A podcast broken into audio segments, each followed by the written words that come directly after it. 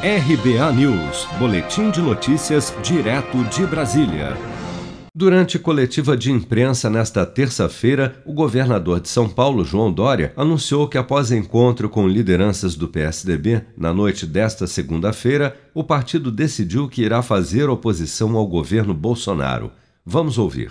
Nós extraímos de uma reunião ontem à noite com várias lideranças do PSDB e com a anuência do presidente de honra do PSDB, Fernando Henrique Cardoso. Os que entendem que o Brasil precisa ter a defesa da vida, a defesa da democracia, da liberdade de imprensa, dos princípios democráticos, o direito à diversidade, a proteção ao meio ambiente e, sobretudo, a saúde e a vida, que fiquem no PSDB e façam oposição ao governo Bolsonaro.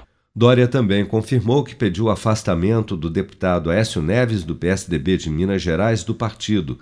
Aécio é visto por aliados do governador de São Paulo como responsável pela articulação que resultou na vitória de Arthur Lira para a presidência da Câmara na semana passada.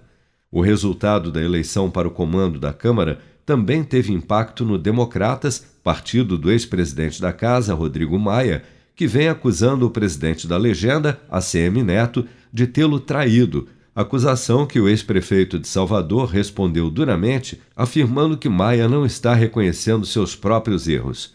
Rodrigo Maia já afirmou publicamente que deve deixar o Democratas para fazer oposição ao presidente Jair Bolsonaro e, ainda durante a coletiva desta terça, João Dória confirmou o convite a Maia para se filiar ao PSDB.